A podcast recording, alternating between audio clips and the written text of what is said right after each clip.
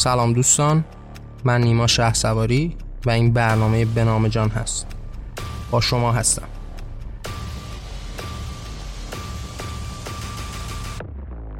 این قسمت اول از ویژه برنامه حمله اسلام به ایران هست و ما قرار توی این قسمت در باب ایران پیش از اسلام با هم صحبت کنیم.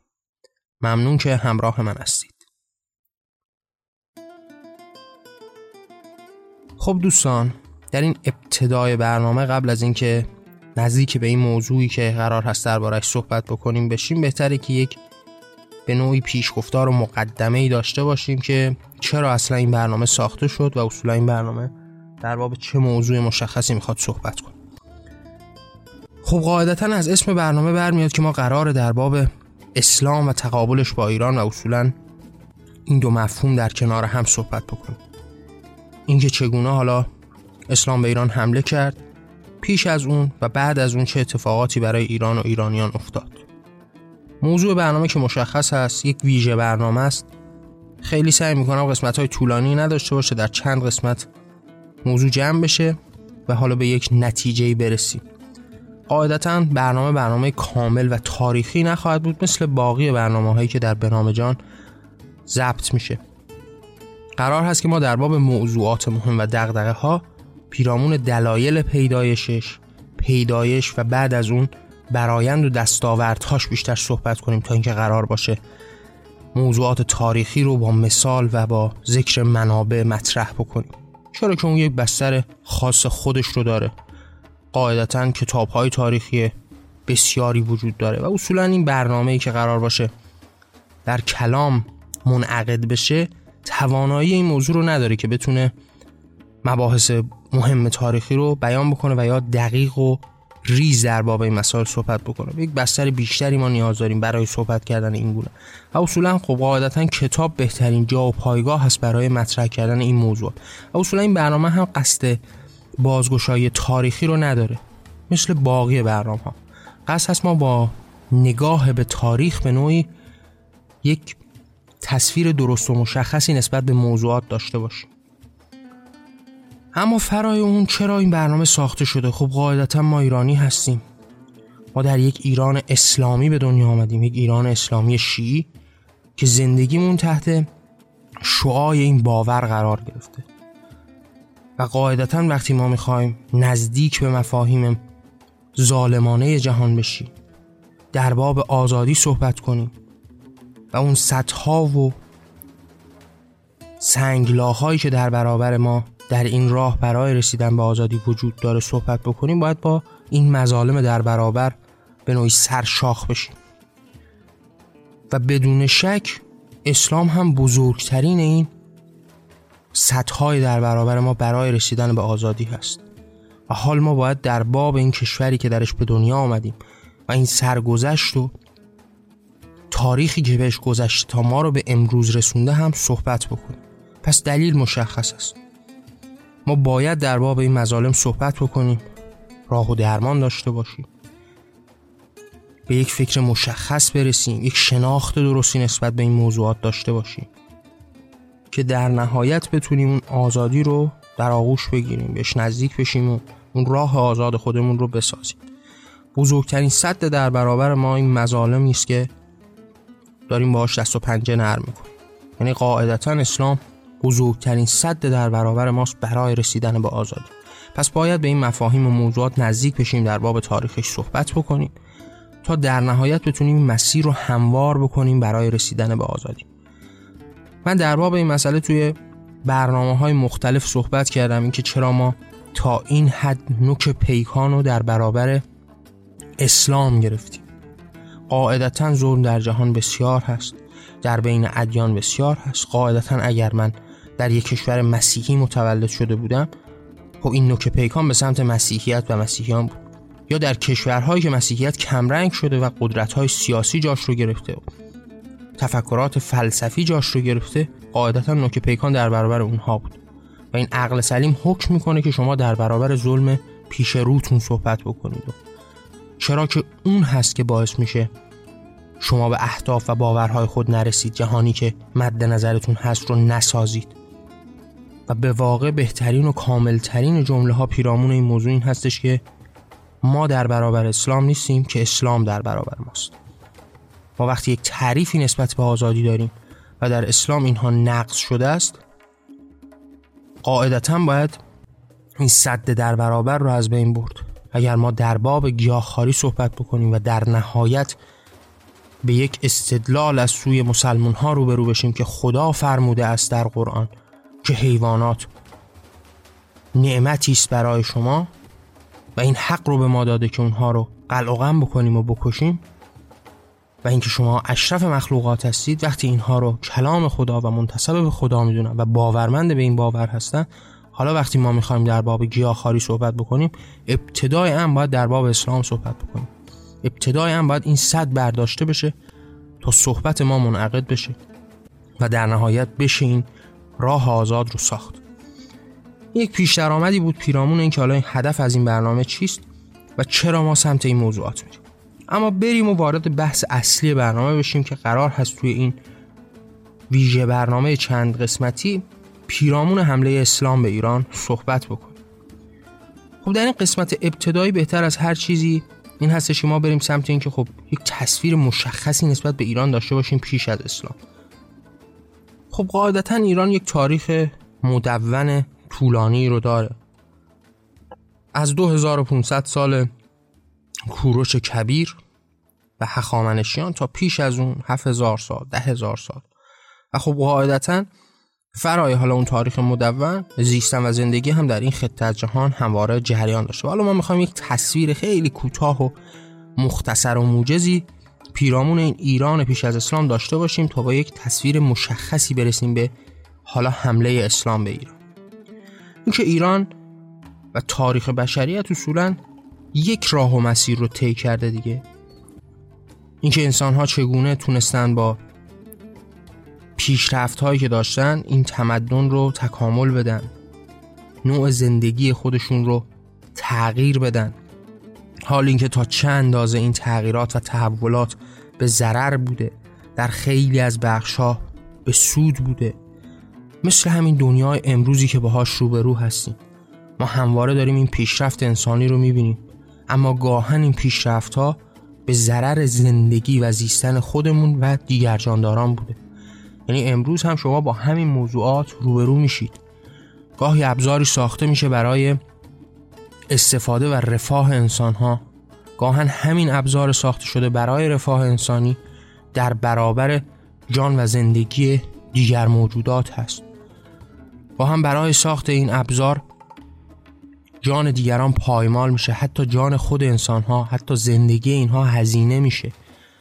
و خب ما مواجه هستیم با این موضوع که پیشرفت های انسانی باعث بهتر زندگی بهتر خود انسان ها و حتی شاید دیگر جانداران هم شده اما در خودش پستی ها و کاسی های هم داشته که در این حال حتی لطمه به خود انسان ها هم زده.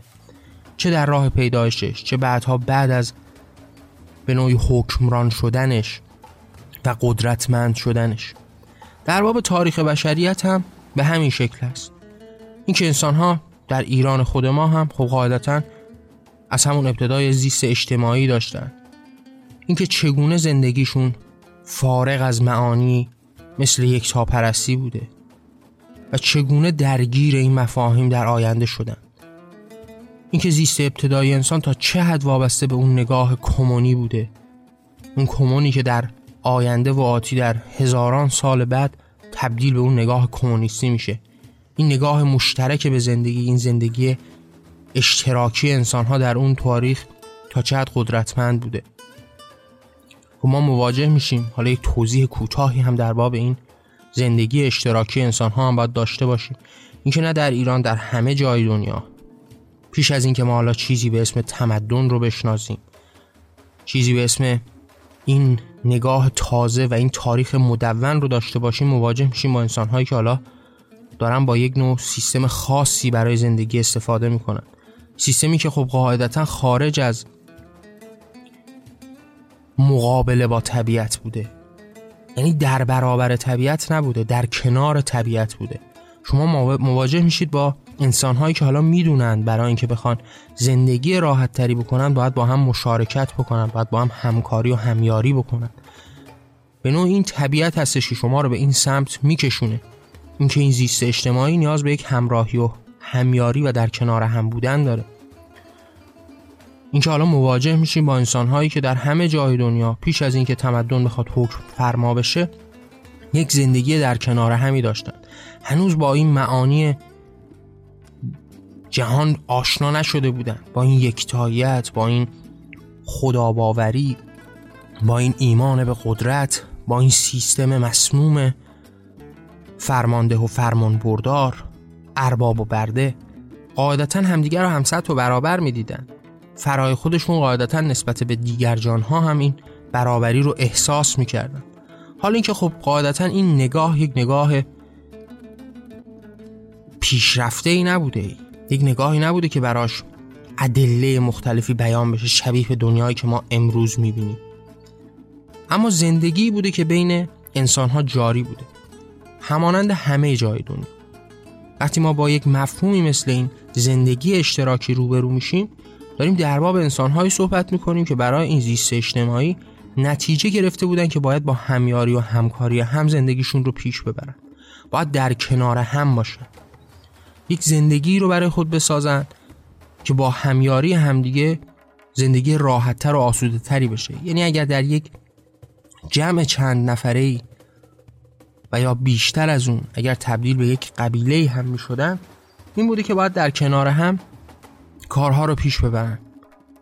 کسی مراقبت بکنه از اونها کسی نگهبانشون باشه در برابر خطرها. کسی بره و آزوقه مهیا بکنه یک جماعتی.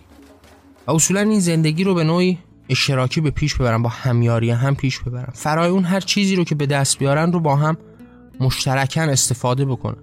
هر چیزی که پیدا شده رو با هم و در کنار هم ازش استفاده ببرند و بتونن زندگیشون رو پیش ببرن.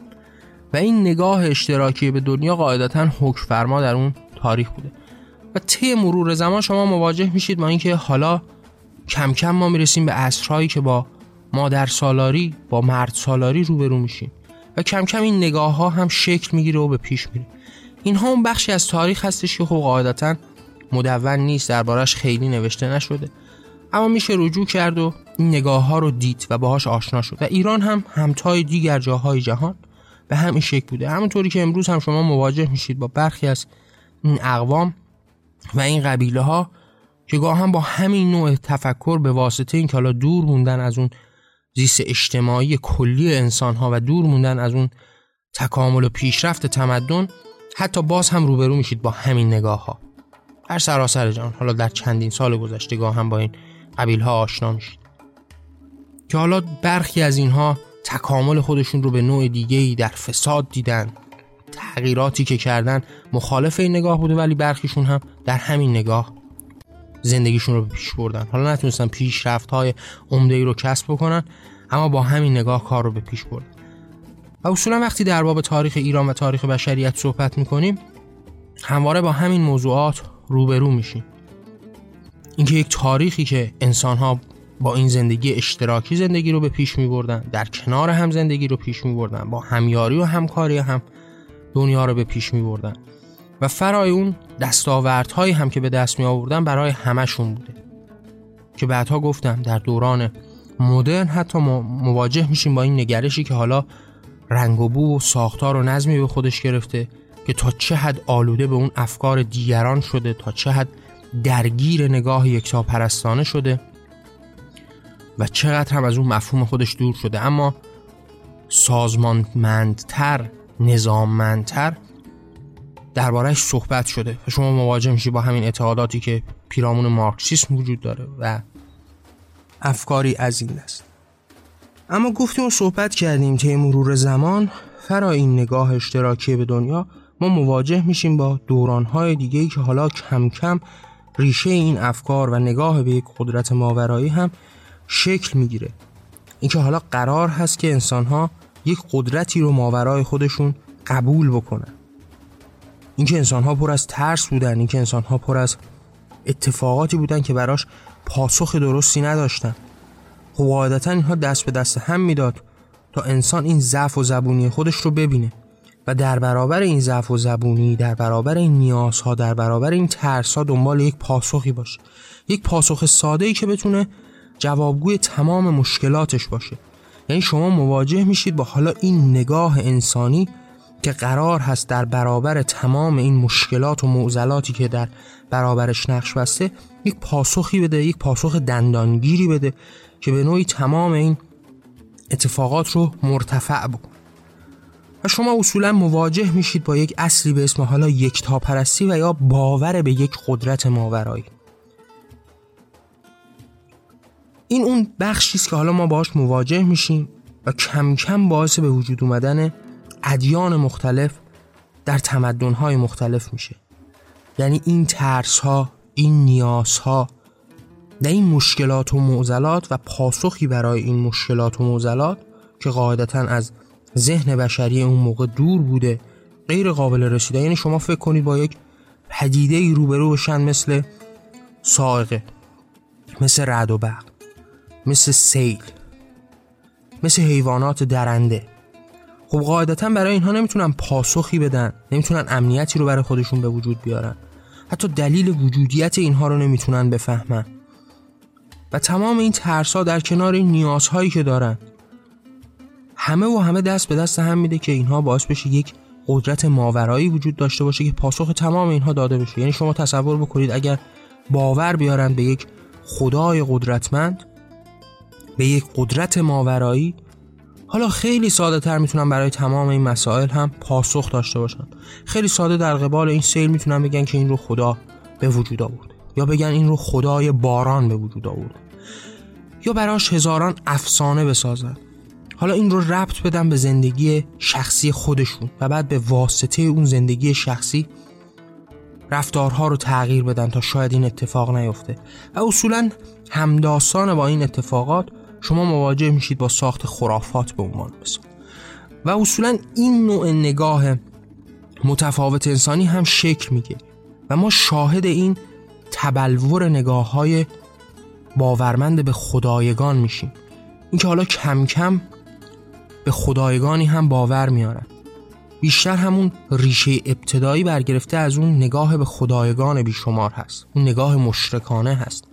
که حالا شما مواجه میشید با اسامی بیشماری از خدایگان. همونطوری که دربارش صحبت کردیم. حالا خدای رعد به میان میاد. خدای باران به میان میاد. خدایگان بیشماری که هر کدوم صاحب قدرتی هستند. قرار هست که این انسان زبون نیازمند از اینها مدد بکنه. از اینها استدعای کمک بکنه. او رو در این دنیای سخت راهبر بشن. در برابر موزلات و مشکلات به نوعی حافظ اونها باشن. ناجی اونها باشن. و شما مواجه میشید با این اعتقاداتی که پس یک تصویری از چند خدایی رو میده. اعتقاد به خدایگان میده. ایران هم شبیه به تمام تمدنهای جهان در همین راستا گام برداشته. اما این نگاه های چند خدایی در دل ایران و بین ایرانیان اونقدر قدرتمند نشده که یک خدای خاصی رو خدایگان خاصی رو بخواد به وجود بیاره یا تبدیل به یک دین قدرتمند بشه. همتای اون باورهای کهنی که مثلا در یونان شکل گرفته هرچند که ما دانش درست و کاملی نسبت به این موضوعات نداریم. اینکه شما می‌دونید که وقتی با یونان روبرو میشید یک تاریخ مدون خیلی کاملتری هست. کتاب ها و آثاری که از اینها مونده خب خیلی بیشتر و بهتر در طول تاریخ حفظ شده. باعث ارزش و اعتباری شده که حتی فرهنگ های تازه رو هم ساخته. همین فرهنگ مدرن رو به نوعی به وجود آورده. جرق زننده به وجود اومدن این فرهنگ مدرن بوده. یا حتی در دل اسلامی ها هم صحبت کردیم در یک برنامه و یک ویژه برنامه که تحت عنوان شناخت اسلام بود درباره اینکه در دورانی که حالا مسلمون ها هم در علم سعی کردن یک قدم هایی رو بردارن اون نقطه ابتدایشون آشنایی و نزدیکی با یونانیان بود. یعنی در مجموع ما یک شناخت بهتری رو نسبت به یونان داریم اما در باب ایران در اون حد نداریم چرا که نوشته و نگاشته و کتابی از اون دوران به اون اندازه موجود نیست. حتی نشانه های تاریخی کاملی هم از اون دوران در دست ما نیست که بتونیم یک برداشت کاملی رو داشته باشیم. و اصولا علم و دانش بشری پیرامون این موضوعات وابسته به داشته هاشون هست که از گذشته باقی مونده باشه. اما خارج از بحث کلی نشیم. پس قاعدتا ما تا اینجا صحبت کردیم که همانند تمام جهان این تاریخ بشریت به پیش رفته. دوران ابتدایی رو داشته که حالا انسان ها در کنار هم فرای اون دورانی که هیچ شناخت کاملی رو نسبت به هم نداشتن. اما بعد از اینکه کم کم ما مواجه شدیم با اون انسان عاقل اون انسان خردمند روبرو میشیم با اینکه حالا یک نگاه اشتراکی نسبت به دنیا داشته باشند با همیاری و همکاری دنیا رو به پیش ببرند و بعد از اون مواجه میشیم با این نگاهی که حالا قرار هست به یک قدرت ماورایی هم باورمند باشه. اون دوران سالاریت شکل می‌گیره. حالا مادر سالاری مرد سالاری خدا سالاری و این دوران ها هستن که کم کم شکل می‌گیرن و قدرتمند میشن. حال اینکه هر کدوم از این دوران ها در چه بازه زمانی اتفاق افتاده هم موضوع قابل بحث و عرض ما نیست. اما این تصویر رو به ما میده که این پله پله شدن در نهایت قرار هست که با تحولات و پیشرفت ها در دل این نگاه چند خدایی و نگاه مشرکانه ما رو به یک نگاه تکبودی برسونه که تمام قدرت رو متمرکز در اختیار یک خدا بذاره و اون دوران یکتاپرستی هست. و ما در ایران هم روبرو میشیم با این اصل یکتاپرستی و این یگانگی و توحید که در زرتشتیت آغاز میشه. و حالا یک دین یکتاپرستانه ای رو ما در ایران داریم که یک خدای واحد و قدرتمندی رو تصویر می‌کنه. و اون عناوین اصلی رو به وجود میاره. اون معانی رو به وجود میاره. اینکه حالا یک خدای قدرتمندی برتر از دیگران بر جهان وجود این اصل باور به برتری که قاعدتا پیش از این هم وجود داشته. اما اینها موضوعاتی است که باعث قدرتمندتر شدن شده. یعنی شما مواجه میشید با این قبول کردن فرمان از دیگران. اینکه شما اگر حتی بخواید فارغ از نگاه های دینی هم نزدیک به این موضوع بشید خیلی ساده میشه این موضوع رو پیوند داد به بقای انسان. اینکه بقای انسان مستلزم این بوده که در قبیله خود در بین افراد خود یک رئیسی رو اینها برگزینند که حالا این رئیس به واسطه قدرت بیشتر به واسطه کارایی بیشتر بتونه این گروه رو پیش ببره. یعنی همونطوری که ما در بین حیوانات هم این موضوع رو می‌بینیم. اینکه حالا در قبیله خودشون اونهایی که اجتماعی دارن زندگی می‌کنن یک رئیسی رو انتخاب می‌کنن که اون رئیس راهبر اونها باشه. خب این رو میشه در بقا هم بهش نگاه کرد. اینکه در بقای موجودات هم یه همچین موضوعی نقش داشته. اما اینکه این نگاه که از هر طریقی میشه بهش نگاه کرد. یعنی برگردیم به اون موضوع ابتدایی که میشه درباره این موضوع بهش فکر کرد. اینکه انسان خدا را آفرید و یا خدا انسان را آفرید.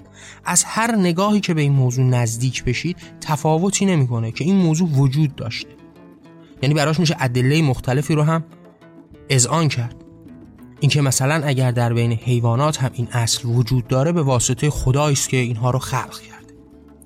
و یا میشه این رو دلیلی آورد در باب اینکه انسانها همتای دیگر موجودات برای بقای خود انتخاب کردند که حالا یک رئیسی داشته باشن تا کارها رو بهتر و بیشتر به پیش ببره.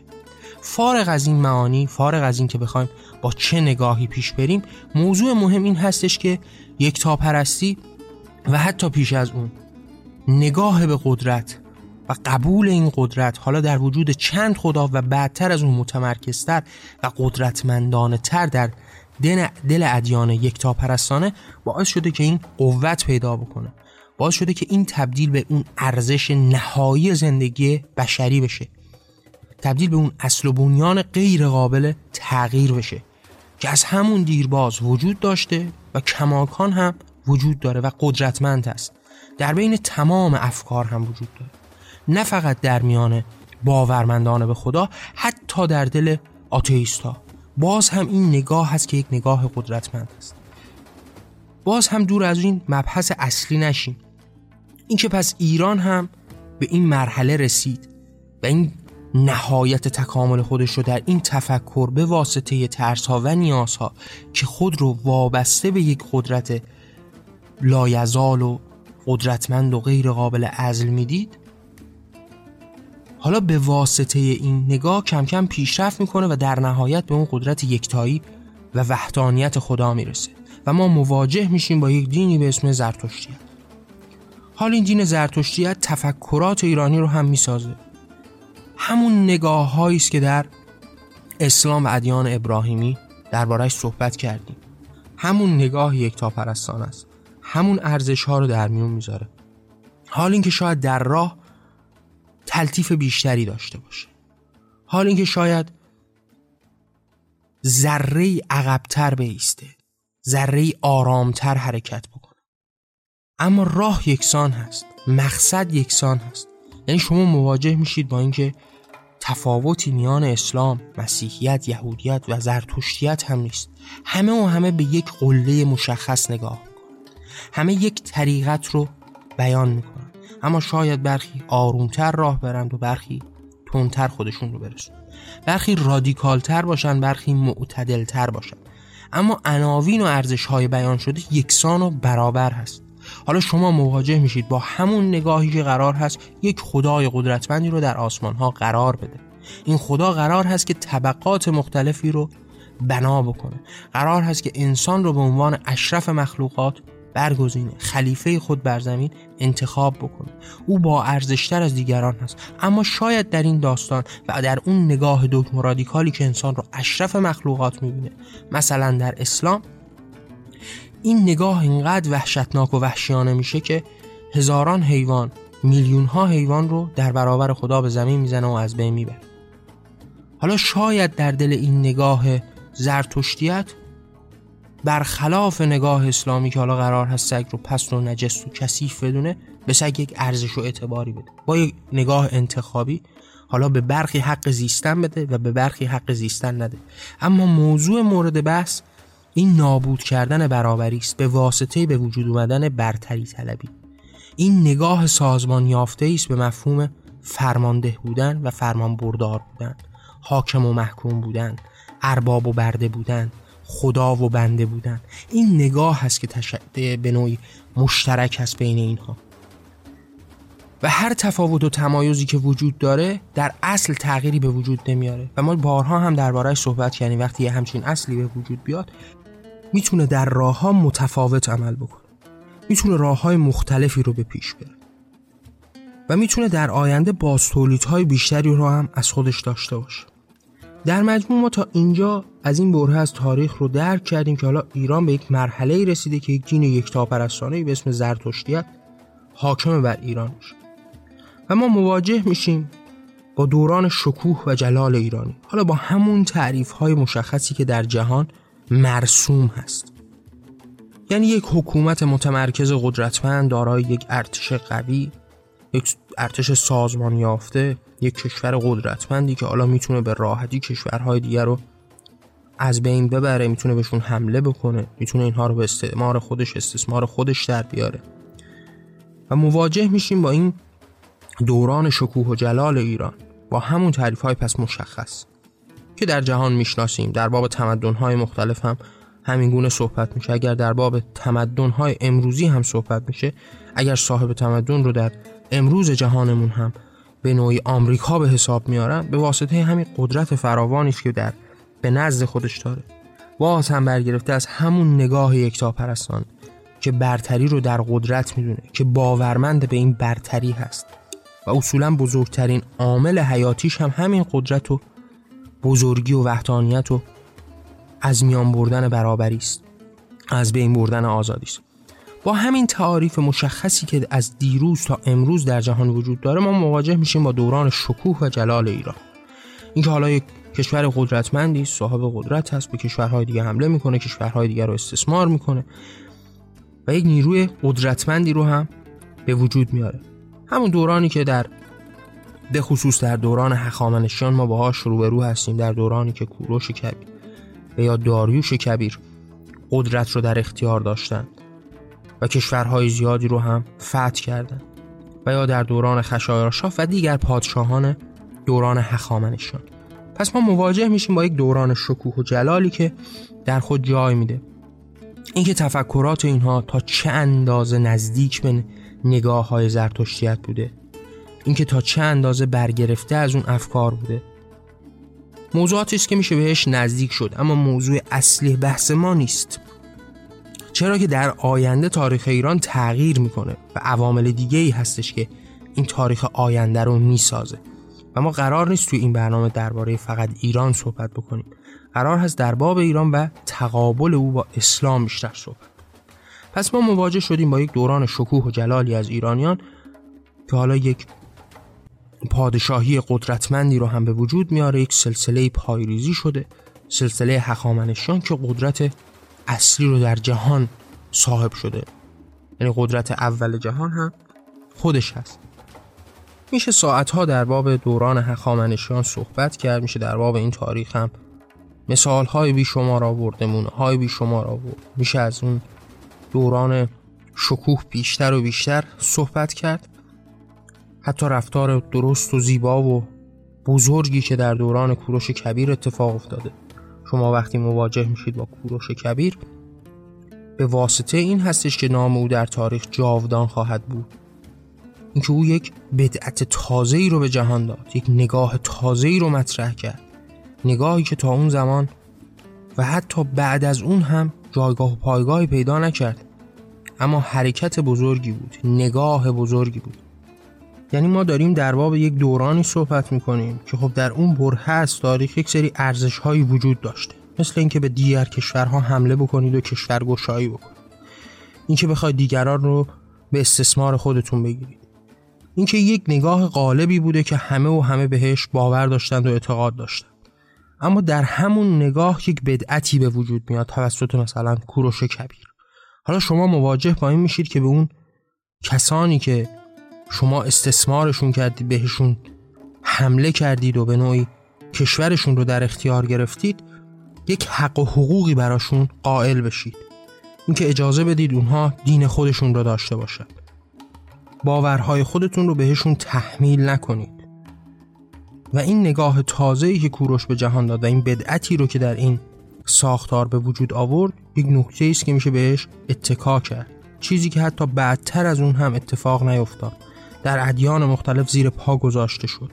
در همین نگاه های امروزی هم بعد از گذشت سالیان دراز هم همواره زیر پا گذاشته میشه. اما این اون بدعتی است که ما در بابش صحبت می‌کنیم. یعنی وقتی ما نزدیک میشیم به اسامی و اشخاص در تاریخ قرار نیست که همه کارهای اونها رو قبول بکنیم. اونها رو تبدیل به یک بت و خدایی در برابر خود بکنیم که حالا هر رفتار اونها رو هم توجیه بکنیم.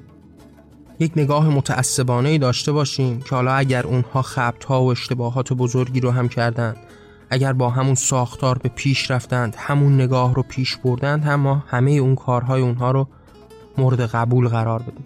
بلکه بدعتی که اونها به جهان دادند و اون نگاه تازه ای رو که به وجود آوردن هستش که نقطه است که ما باید بهش احترام بذاریم. نقطه است که ما باید اون رو ادامه بدیم. اون نگاه رو تمجید بکنیم. نه کلیت کارهایی که اونها کردن در باب تمام شخصیت ها در باب تمام موضوعات هم به همین شکل است. هر کدوم از این شخصیت ها در تاریخ یک بدعتی رو پایگذاری کردن ابداعی رو به جهان اضافه کردن. نقطه قوتی برای پیشرفت فکری انسان ها شدن و این اون نقطه است که ما باید بهش اتکا بکنیم. اما نه اینکه در بقیه ساختارهای زیستشون در بقیه رفتارهایی که انجام دادن متکی به همون ساختار و نظام کلی بودن. اینها نقاط ضعفی است که در اونها وجود داشته و باید مورد نقد قرار بگیره و این نگاه متعصبانه به نوعی دور بشه از ما. وقتی ما در باب اون دوران شکوه و جلال ایرانیان صحبت می‌کنیم همداستان با کلیت جهان از همون تاریخ پیشترها تا بعدترها بوده. اینکه همه و همه باور به این کشورگشایی و این قدرت طلبی داشتن. و کوروش و اصولا دوران حخامنشیان هم از همین دست بوده. همون رفتارها انجام شده. اما یک بدعت بزرگی رو در خود داشته. این بدعت قابل احترام هست.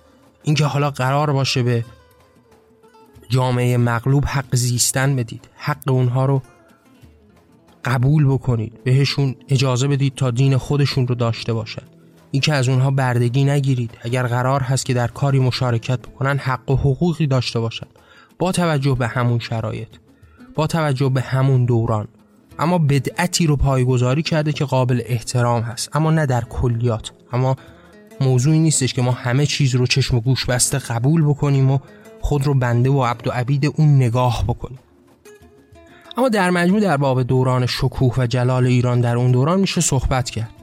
اینکه تا چه اندازه وفادار به همون معانی اون دوران بودن. معانی که ادامه دار هم ادامه پیدا کرد. همون نگاه برتری طلبانه تا چه اندازه بینشون وجود داشت. این موضوع رو داخل پرانتز داریم بهش اشاره می‌کنیم. اینکه اگر شما قرار باشه در طول تاریخ در بین انسان ها کسی رو ببینید که در موضوع خاصی کار بزرگی کرده ابداع بزرگی کرده باعث پیشرفت تفکر و دیگر موضوعات زیست ما شده موضوعی نیست که او رو به عنوان یک خدای قبول بکنیم به واسطه اون فرهنگ غالبی که وجود داره. اینکه قرار نیست با تعصب به اون نگاه بکنیم. اینکه قرار نیست در پی توجیه رفتارهای او باشیم. اینکه قرار نیست او رو سرآمد خود بکنیم برای تمام اتفاقات زیستنمون. قرار هست در باب همون موضوع مشخص صحبت بکنیم به همون موضوع مشخص ارزش و اعتبار بدیم. و به واسطه اینکه او به نوعی پدید آورنده این نگاه تازه بوده بهش ارزش و اعتبار بدیم. اینکه وقتی مواجه میشیم با کوروش ما باید به این معنا برسیم که او یک بدعت بزرگی رو در جهان پایریزی کرد که احترام به دیگران بود. حقوق قائل شدن به مغلوبان بود. این نگاه در برابر بردهداری بود و اینها اون نکات مهمی است. هرچند که اصل این موضوع و دلیل به وجود اومدن این نگاه برگرفته از همون نگاه کلی که همه بهش باورمند بودند و امروز هم حتی باورمند هستند که اشتباه بزرگ است در راستای برتری طلبی در راستای از میان بردن برابری اینها موضوعی است که ما بهش نقد داریم و باید داشته باشیم. نباید در این راستا پا رو فرا بذاریم و هر کار او رو توجیه بکنیم. این در باب تمام شخصیت ها در باب تمام موضوعات هم صدق کنه. اینکه اگر فلان کسی در راستای پیشبرد مثلا بهداشت و درمان قدمی برداشته همون موضوع هستش که قابل اهمیت است. اینکه نه تمام بخش های زندگی او برای ما قرار باشه تبدیل به یک سمبل و نمادی بشه هر کار او رو توجیه بکنیم. این برگرفته از همون نگاه به قدرت و یکتا پرستی است برگرفته از همون باور به ارزش برتری است. باورمند بودن به صاحب بودن هست و اینها همه دست به دست هم میده تا آدم ها در این راستا قرار بگیرند که حالا یک کسی رو به عنوان بت و خدا در برابر خود قرار بدند و با تعصب به او نگاه بکنند. هر نقدی رو از او دور بدونند فرای اینها باز هم به بحث اصلی برگردیم و دوران شکوه و جلال ایرانی که در نهایت با حمله ای که از سوی دیگر کشورها به ایران اتفاق میفته به ویژه اون حمله ابتدایی اسکندر به ایران به نوعی تضعیف میشه و ما مواجه میشیم حالا با یک کشور قدرتمند دیگه ای که در این ساختار و نظامی که همه جهان بهش باور داشتند و این برتری طلبی بوده حالا قدرت فراتری از ایران داره. حالا ایران رو به زانو در میاره. حالا ایران رو تابع خود می‌کنه. در جنگ شکست میده و مغلوب می‌کنه. جنایات بیشماری رو هم اعمال می‌کنه. و ما مواجه میشیم با این دورانی که به نوعی ضعف ایرانیان رو می‌تونیم ببینیم. و اون حمله ای که مثلا اسکندر به ایران کرد و ایران رو قلع کرد و جنایات بیشماری رو هم انجام داد. و حالا دیگه کاملا سرباز همون نگاه قالب بر جهان بود. اینکه قرار بود مغلوبین رو از بین ببره از میان برداره و رفتارهای وحشیانه ای رو هم به پیش ببره. و ما مواجه شدیم با این تضعیف ایران. حال گفتم در باب اینکه ما قرار نیست توی این ویژه برنامه حمله اسلام به ایران خیلی در باب تاریخ صحبت بکنیم و موضوعات تاریخی رو مطرح بکنیم که فقط قرار هست به این عنوانها به نوعی نزدیک بشیم برای یک شناخت بهتر. بعد از این دوران تضعیف دوباره می‌بینیم که ایرانیان یه ایستادگی رو از خودشون به وجود میارن و یک دوران تازه ای رو هم شکل میدن که میشه نزدیک شد به کتاب های تاریخی و در باب تاریخ ایران مطالعه کرد. از دوران اشکانیان و ساسانیان هم به نوعی گذر کرد. اینکه دید چگونه اشکانیان شکل گرفتن و چگونه در کنار هم دوباره قدرت مسلطی رو به وجود آوردند برای ایران و ایرانیان.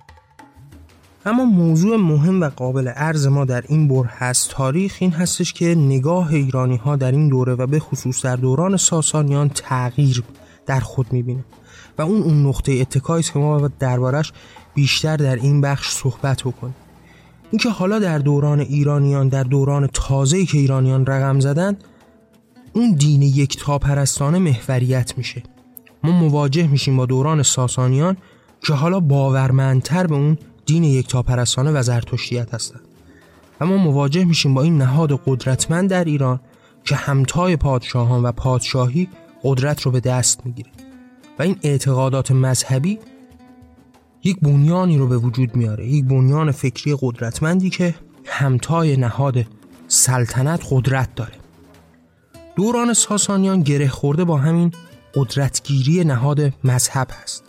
زرتشتیتی که حالا ما دربارش یک صحبتی کردیم و یک اشارتی هم بهش کردیم که همداستان با همون ادیان ابراهیمی هست همون معانی رو با انسانها در میون می‌ذاره چیزی شبیه به اونها.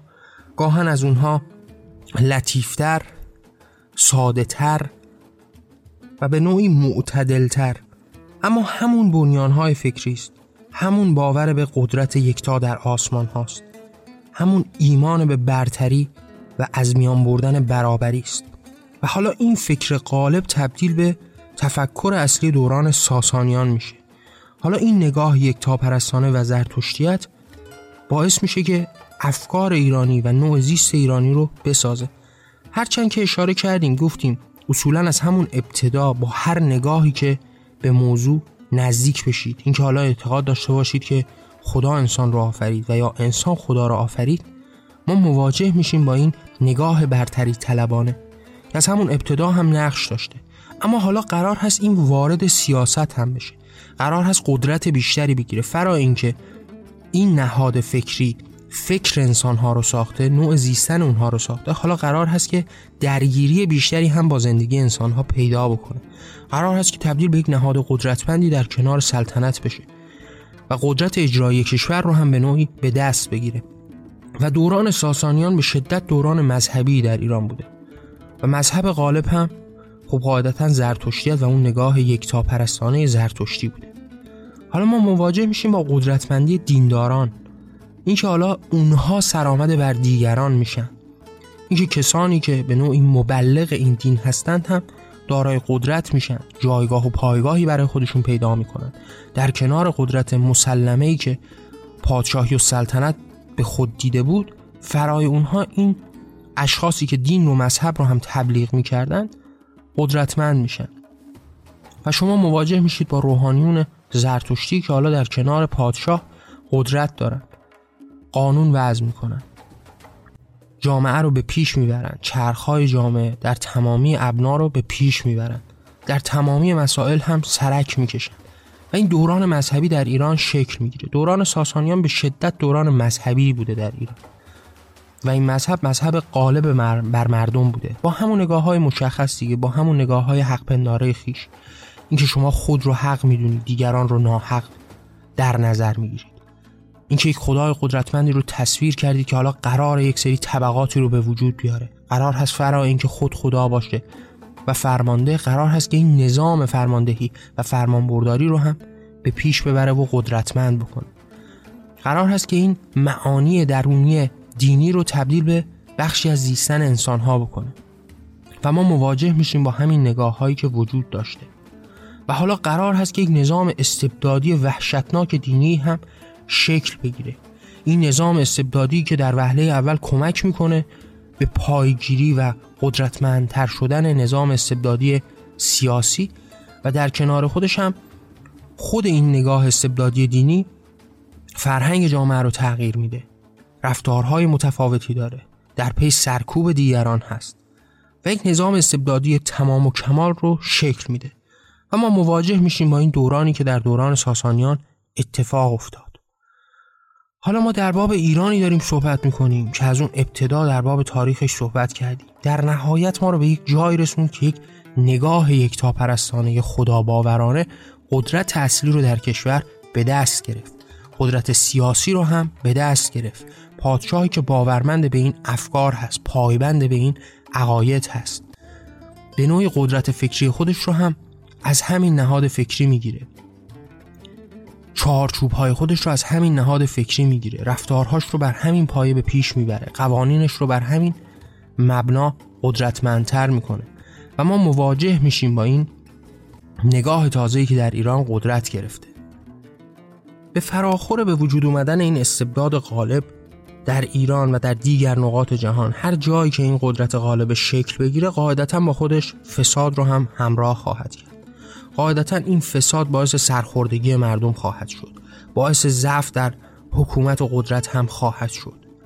فرا این باعث این استبداد باعث درماندگی مردم خواهد شد. و در نهایت قرار هست که این استبداد حاکم باعث بشه که یک اصلاحاتی هم در درون خودش شکل بگیره.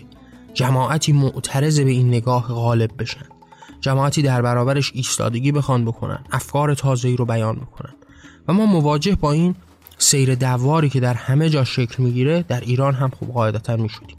این که وقتی ما مواجه میشیم با کسی مثل مزدک که حالا قرار هست در دل نگاه زرتشتی نگاه رو متفاوت بکنه قرار هست که اصلاحی درش به وجود بیاره اجتناب ناپذیر هست. همونطوری که در بین مسیحیان این اتفاق افتاد همون گونه که در بین مسلمون ها هم اتفاق افتاده و خواهد افتاد به ویژه هنوز در تاریخ آینده ما بیشتر مواجه خواهیم شد با این تغییراتی که در دل اسلام هم اتفاق بیفته و گروه های بیشتری که برای اصلاح اسلام هم قدم به میان بذارند اما در دوران ساسانیان ما مواجه میشیم پس با یک حکومت استبدادی که تمام ریشه های فکری خودش رو از این اعتقاد مذهبی می‌گیره از این اعتقاد غالب یکتاپرستانه و باور به قدرت خداوند در آسمان ها می‌گیره که یک نظامی رو هم به وجود آورده طبقاتی رو شکل داده قدرت پادشاه رو بیشتر و بیشتر کرده خدای بر زمین او رو قلمداد کرده.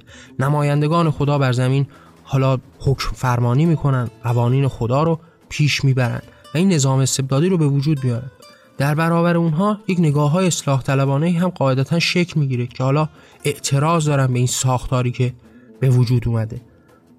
و ما مواجه میشیم با این اصلاح طلبی در دل زرتشتیت یعنی وقتی مواجه میشیم با یک شخصیتی مثل مزدک که حالا تلاش می‌کنه که این چهره رو تلطیف بکنه تغییر بده بدعتهایی رو در این نگاه به وجود بیاره می‌بینیم که بدترین سرکوب ها هم در قبالش اعمال میشه.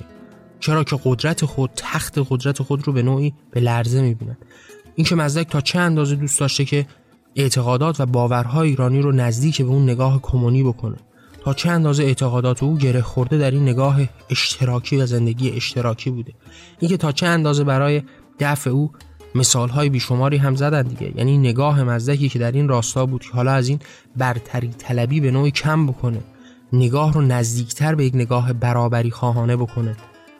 او که خب مسلما ادالت خواه بود مصلح اجتماعی بود و سعی می‌کرد که حالا این نگاه رو تلطیف و تضعیف بکنه این قدرت رو تشریک بکنه. حالا مواجه می‌شد. اینکه به هزاری انگ هم در برابرش ایستادگی می‌کردن. اینکه در نهایت حتما مواجه شدید با اینکه نگاه او رو این نگاه اشتراکی او رو نسبت می‌دادن با اینکه به عنوان مثال قرار هست که اونها حتی همسران خود را هم اشتراکی در اختیار داشته باشند. یعنی این برگرفته از اون نگاه اصلاح طلبانه است که حالا داره مطرح می‌کنه که ما باید زندگی اشتراکی داشته باشیم. قرار هست که از این برتری طلبی کم بکنیم. قرار هست که به معانی برابری خواهانه نزدیکتر بشیم. اما برای دفع خب قاعدتا تمام نگاه های مسلط دست به عناوین مختلفی می‌زنن. بهتان می‌زنن. نیرنگ می‌کنن. با ریا کارشون رو پیش می‌برن. با زور و زر می‌خوان که اون رو از بین ببرن. قرار هست که او رو به نوعی مالک بشن او رو بخرن افکار او رو برای خود بکنن و یا اینکه قرار هست به بدترین شکل سرکوبش بکنن و از میان برش دارن. پس اینها هم اجتناب ناپذیر هست و ما مواجه میشیم با این انگ هایی که به او زده میشه. اینکه نگاه اشتراکی او در نهایت خلاصه به این میشه که قلمداد می‌کنن که او قرار هست که همسران خود رو هم شریک بشن و ما مواجه با این نگاه های بهتان آمیز هم میشیم. همونطوری که در سراسر تاریخ با این نگاه ها روبرو شدیم ایران هم مستثنا از جهان نیست و این تفکرات همه جا هم غالب هست. فرای اون مواجه میشید با این زور و این سرکوب وحشتناک. که در نهایت قرار هست که مزدک کشته بشه و پوست او رو پر از کاه بکنند و به سردر شهر آویزان بکنند تا عبرتی برای سایرین بشه. همون گونه که با تمام شخصیت هایی که حالا مصلح بودن یه همچین رفتارهای دهشت انگیزی انجام شده.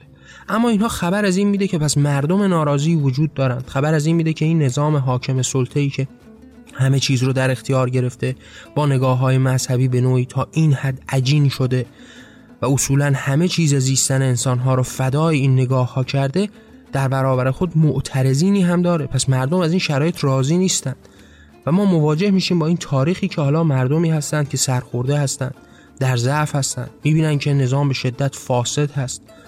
می‌بینن که اتفاقات نابهنجاری داره روی میده. قدرت بلاعزلی که در اختیار اینها هست قدرتی که هیچ پاسخگویی در خود نداره.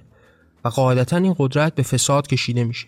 ما وقتی در باب قدرت صحبت می‌کنیم در باب اینکه این قدرت رو تلاقی میدیم با نام و مفهوم خدا و این خدا رو در حقیقت همون قدرت در جهان می‌دونیم در نهایت قرار هست که این قدرت غالبه هر شخصی که باشه به فساد کشیده بشه. قرار هست که ما وقتی داریم صحبت می‌کنیم پیرامون این قدرت این قدرت اشخاص درش اهمیتی ندارن. اینکه چه کسی قرار هست در این قدرت جای بگیره موضوع مهم مقابل ارزی نیست. در نهایت همه قرار هست که بنده این قدرت باشن. قرار هست که در بندگی به این قدرت فساد بکنن ظلم بکنن جنایت بکنن. همون گونه که هر نمونه هم همین کارها رو می‌کنه. هر کسی که در این قدرت باشه. اینکه انسان ها تا چه اندازه مستانه در انتظار یک قدرتمند و یک دیکتاتور صالح هستند که حالا یک کسی بیاد که این قدرت رو داشته باشه اما او آدم خوبی باشه او کارهای درستی بکنه. و هیچ وقت نزدیک نمیشن به یک مفهومی که حالا باید این قدرت از میان بره. این قدرتی که فساد آلود هست. این قدرتی که برتری رو میده و دیگران رو پس می‌کنه. این برتری که قرار هست برابری رو ریشه کن بکنه. این قدرتی که در نهایت به تحمیل و جبر ختم میشه و هر آزادی و اختیاری رو از میان می‌بره. و ما مواجه میشیم با یک همچین مزامینی در نظام سیاسی اون دوران ایران. که این قدرت افسار گسیخته در اختیار جماعتی است که دیندار هستند دین خودشون رو حق بر زمین می‌دونن دیگران رو ناحق می‌دونن همون اعتقادات غالب رو حکم فرما کردند. حالا با توجه به اون نگاه به خدای در آسمان ها خدایی بر زمین دارن که اون خدا می‌تونه پادشاه باشه. این خدا نیروی بی حد و حسری در اختیار داره. همه در برابرش که و پست و بی وجود هستن و اوست که به دنیا به نوعی معنا میبخشه. حالا با توجه به این نگاه های برتری طلبانه صاحب انگارانه حق پنداره حق پندارانه خیش و در نهایت این نگاه خداوندی و این قدرت طلبی و قدرت پرستی یک نظام فاسدی هم به وجود میاد. کسانی که در رأس این قدرت هستند فساد می‌کنند ظلم می‌کنند. نابرابری رو بیشتر و بیشتر به پیش می‌برند. و شما قاعدتا مردمی سرخورده و معترض رو در برابرتون خواهید. دید همونطوری که در بابش مثالش هم صحبت کردم. اینکه وقتی شما مواجه میشید با مزدک مزدک یک نمونه است از انسانهای اون تاریخ قاعدتا همه جوام وقتی با یک معترضی روبرو میشه او برایند تمام اون انسان هاست او برایندی است از تمام این نگاه ها که در کنار هم در وجود یک نفر متبلور شده. شما روبرو میشید با کسی که حالا تمام این دردها و غصه ها و رنج ها و ناعدالتی ها رو دیده و سعی کرده در راستای عدالت گام برداره. اینها برگرفته از اون زشتی های دوران خود هست که به نوعی در وجود یک نفر شکل می‌گیره و به سخن میاد. و خب قاعدتا وقتی ما در باب این موضوع صحبت می‌کنیم یک تصویری پیرامون اون دورانی که بر تاریخ ایران گذشته. و ما مواجه میشیم با یک حکومتی که فساد در جای جایش ریشه کرده. این قدرت افسار گسیخته ای که در اختیار مبلغان دینی و در عین حال در اختیار پادشاه هست فساد رو به کمال رسونده. ظلم رو به کمال خودش رسونده. و حالا یک حکومت فاسد ظالمی بر سر کار هست. که برابری رو از میان برده. به واسطه باور به این برتری هیچ معنایی از برابری به جای نذاشته. معترضان رو به بدترین شکل ممکن سرکوب می‌کنه.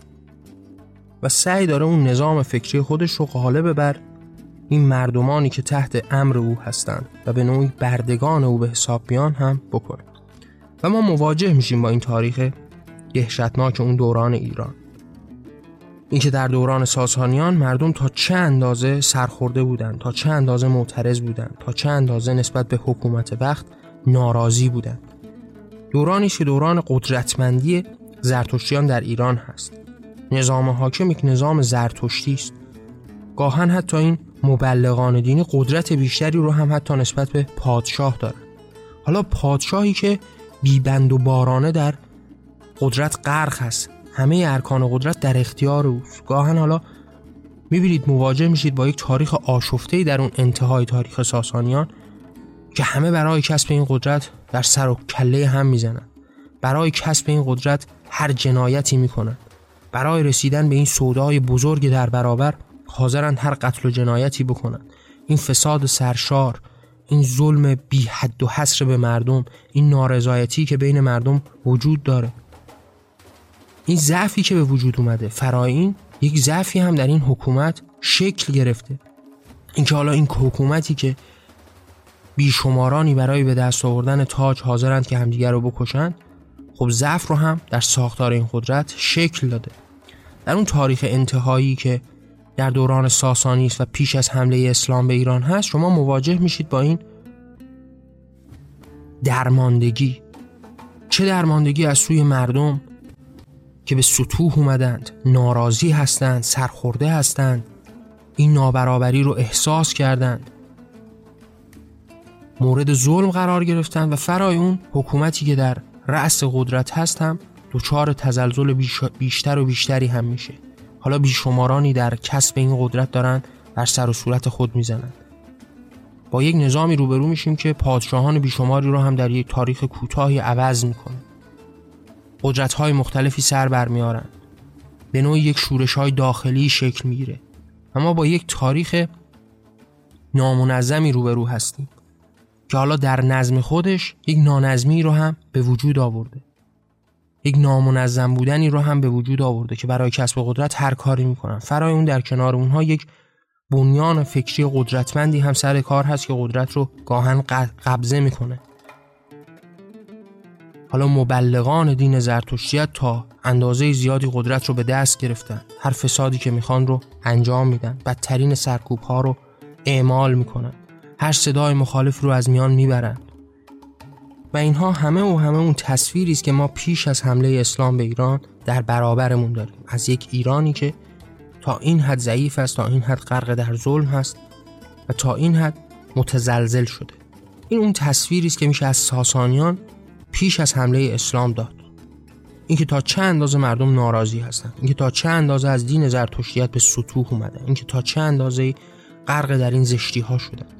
تصویری شبیه به تصویری که امروز ایرانیان نسبت به اسلام شیعی دارند اینکه امروز در ایران ما جمهوری اسلامی چه کارهایی کرده.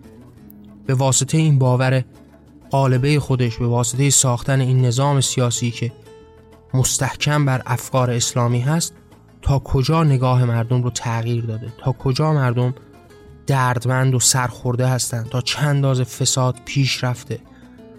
تا چند اندازه نابرابری حکم فرما هست و تا چند اندازه مردم نسبت به این دین بدبین هستند تا چند اندازه نسبت به او حتی نفرت دارند. و این همون ترکیب و تصویری است که میشه مقایسش کرد با ایران ساسانی. با ایران ساسانی در انتها و تاریخی که اسلام قرار هست به ایران حمله بکنه. با توجه به این تصاویری که صحبت کردیم حالا قرار هست که برسیم به مرحله‌ای که اسلام به ایران حمله می‌کنه که در قسمت آتی ما سعی می‌کنیم دربارهش صحبت بکنیم و به این بره از تاریخ هم نزدیک بشیم. اما چیزی که در این قسمت مهم هست که به خاطر داشته باشیم اون تصویر کلی است که ایران پیش از حمله اسلام در خود داشته. اون تصویری است از قدرت گرفتن اون نگاه یکتاپرستانه زرتشتی. اون تصویری که این نظام استبدادی رو به وجود آورده. اون نگاه سرکوبگری که در برابر هر اصلاح و تغییری ایستادگی کرده. اون نظام فاسدی که تا این حد درگیر قدرت شده. اون پادشاهی که حالا جایگاهش مورد طمع بیشمارانی است که به اون جایگاه برسند و در این قدرت مستانه زندگی بکنند و فرمان روای بر جهان بشن. این مبلغان دینی که این قدرت رو به دست گرفتند و همتای خدا و پادشاه دارن فرمان روایی می‌کنن. همون نگاه یکتا پرستانی که در آخر قرار هست از خودش هزاران بار باز تولید بکنه و این طبقه رو به وجود بیاره. این طبقات مختلف به وجود بیاد تا خدای در آسمان هزاران خدا بر زمین رو هم بیافرینه. ما مواجه میشیم با این نگاهی که حالا در ایران هم غالب شده و حکومت و جامعه ایران رو تحت تاثیر خودش قرار داده. این بزرگترین تصویری است که ما باید در ذهن داشته باشیم برای اینکه به قسمت بعدی برسیم و در باب حمله اسلام صحبت کنیم. پس ما با یک ایران ضعیف روبرو بودیم چه از نظر اعتقادات مردم نسبت به این دین غالب چه در ارتباط با اعتماد مردم نسبت به اون حکومت و اون پادشاهی و پادشاهان چه ظلم های سرشاری که بهشون می شده چه نابرابری که حاکم بوده. در باب این نابرابری ها میشه ساعت ها صحبت کرد میشه مثال ها و نمونه ها بود. اما گفتم موضوع این هستش که ما در باب کلیات موضوعات در برنامه بنام جان صحبت می‌کنیم. مثلا شما مواجه بشید با یک موضوعی که در باب تعلیم ما با ایرانی روبرو می شدیم که این حق تعلیم برای یک قشر خاصی بود. طبقاتی که در ایران به وجود اومده بود. اینکه این کسانی که وابسته به دین بودن به نوعی مبلغان دین بودن چه طبقه ارزشمندی بودن. اینکه اشرافی به وجود اومده بود در ایران و این طبقات رو به وجود آورده بود. اینکه حالا به نوعی کسانی که کار می‌کردن کسانی که تولید می‌کردن تا چه اندازه برده و بنده دیگران شده بودن. اینکه هیچ حقی برای زیست خود نداشتن. اون طبقه کشاورزی که به نوعی هیچ حقی برای زیستن نداشت. مثلا در باب یک موضوع ساده مثل تعلیم و تربیت شما مواجه می شدید با اینها که حتی حق تعلیم و تربیت نداشتن. وقتی ما در باب نابرابری در دوران ساسانی صحبت می‌کنیم در اشکال و انواع مختلف میشه بهش نزدیک شد. نمونه های بیشماری میشه دربارش اذعان کرد. اینکه وقتی ما با یکی مثل مزدک و یا افکار اصلاح طلبانه در اون دوران روبرو میشیم به واسطه این نابرابری هاست به واسطه این فقر سرشار هست به واسطه شرایط دهشتناکی است که حالا حکومت به واسطه اعتقادات و عقاید به وجود آورده. به واسطه نگاهی است که مردم رو تا این حد سرخورده کرده. فساد بی حد و حسری که در نوک هرم وجود داشته هم میشه براش هزاران هزار مثال و نمونه زد. اما گفتم ما می‌خوایم در باب کلیات صحبت بکنیم و با توجه به این کلیات به یک نتیجه مشخص برسیم. در این قسمت سعی شد که یک تصویری در باب ایران پیش از اسلام داده بشه تا در قسمت های آتی ما در باب حمله اسلام هم بیشتر صحبت بکنیم. و این ویژه برنامه اصولا سعی داره که پیرامون حمله اسلام به ایران اتفاقاتی که پیش از و بعد از اون افتاد صحبت بکنه و به این معانی بیشتر و بیشتر نزدیک بشه. در انتهای برنامه هم دوست دارم باهاتون مطرح بکنم که اگر دوست دارید این صدا شنیده بشه این راه تغییر شکل بگیره می‌تونید آثار من رو با دیگران به اشتراک بذارید. منظور از آثار من هم خلاصه برنامه بنام جان نمیشه. من پیشتر از اینکه بخوام برنامه بنام جان رو ضبط و منتشر بکنم آرا و افکار و عقایدم رو تحت عناوین کتابهایی به رشته تحریر درآوردم. شما می‌تونید با مراجعه به وبسایت جهان آرمانی این آثار رو به صورت رایگان دریافت و مطالعه بکنید. و اگر دوست داشتید این راه تغییر شکل بگیره می‌تونید این آثار رو با دیگران هم به اشتراک بذارید. ممنون که همراه من بودید.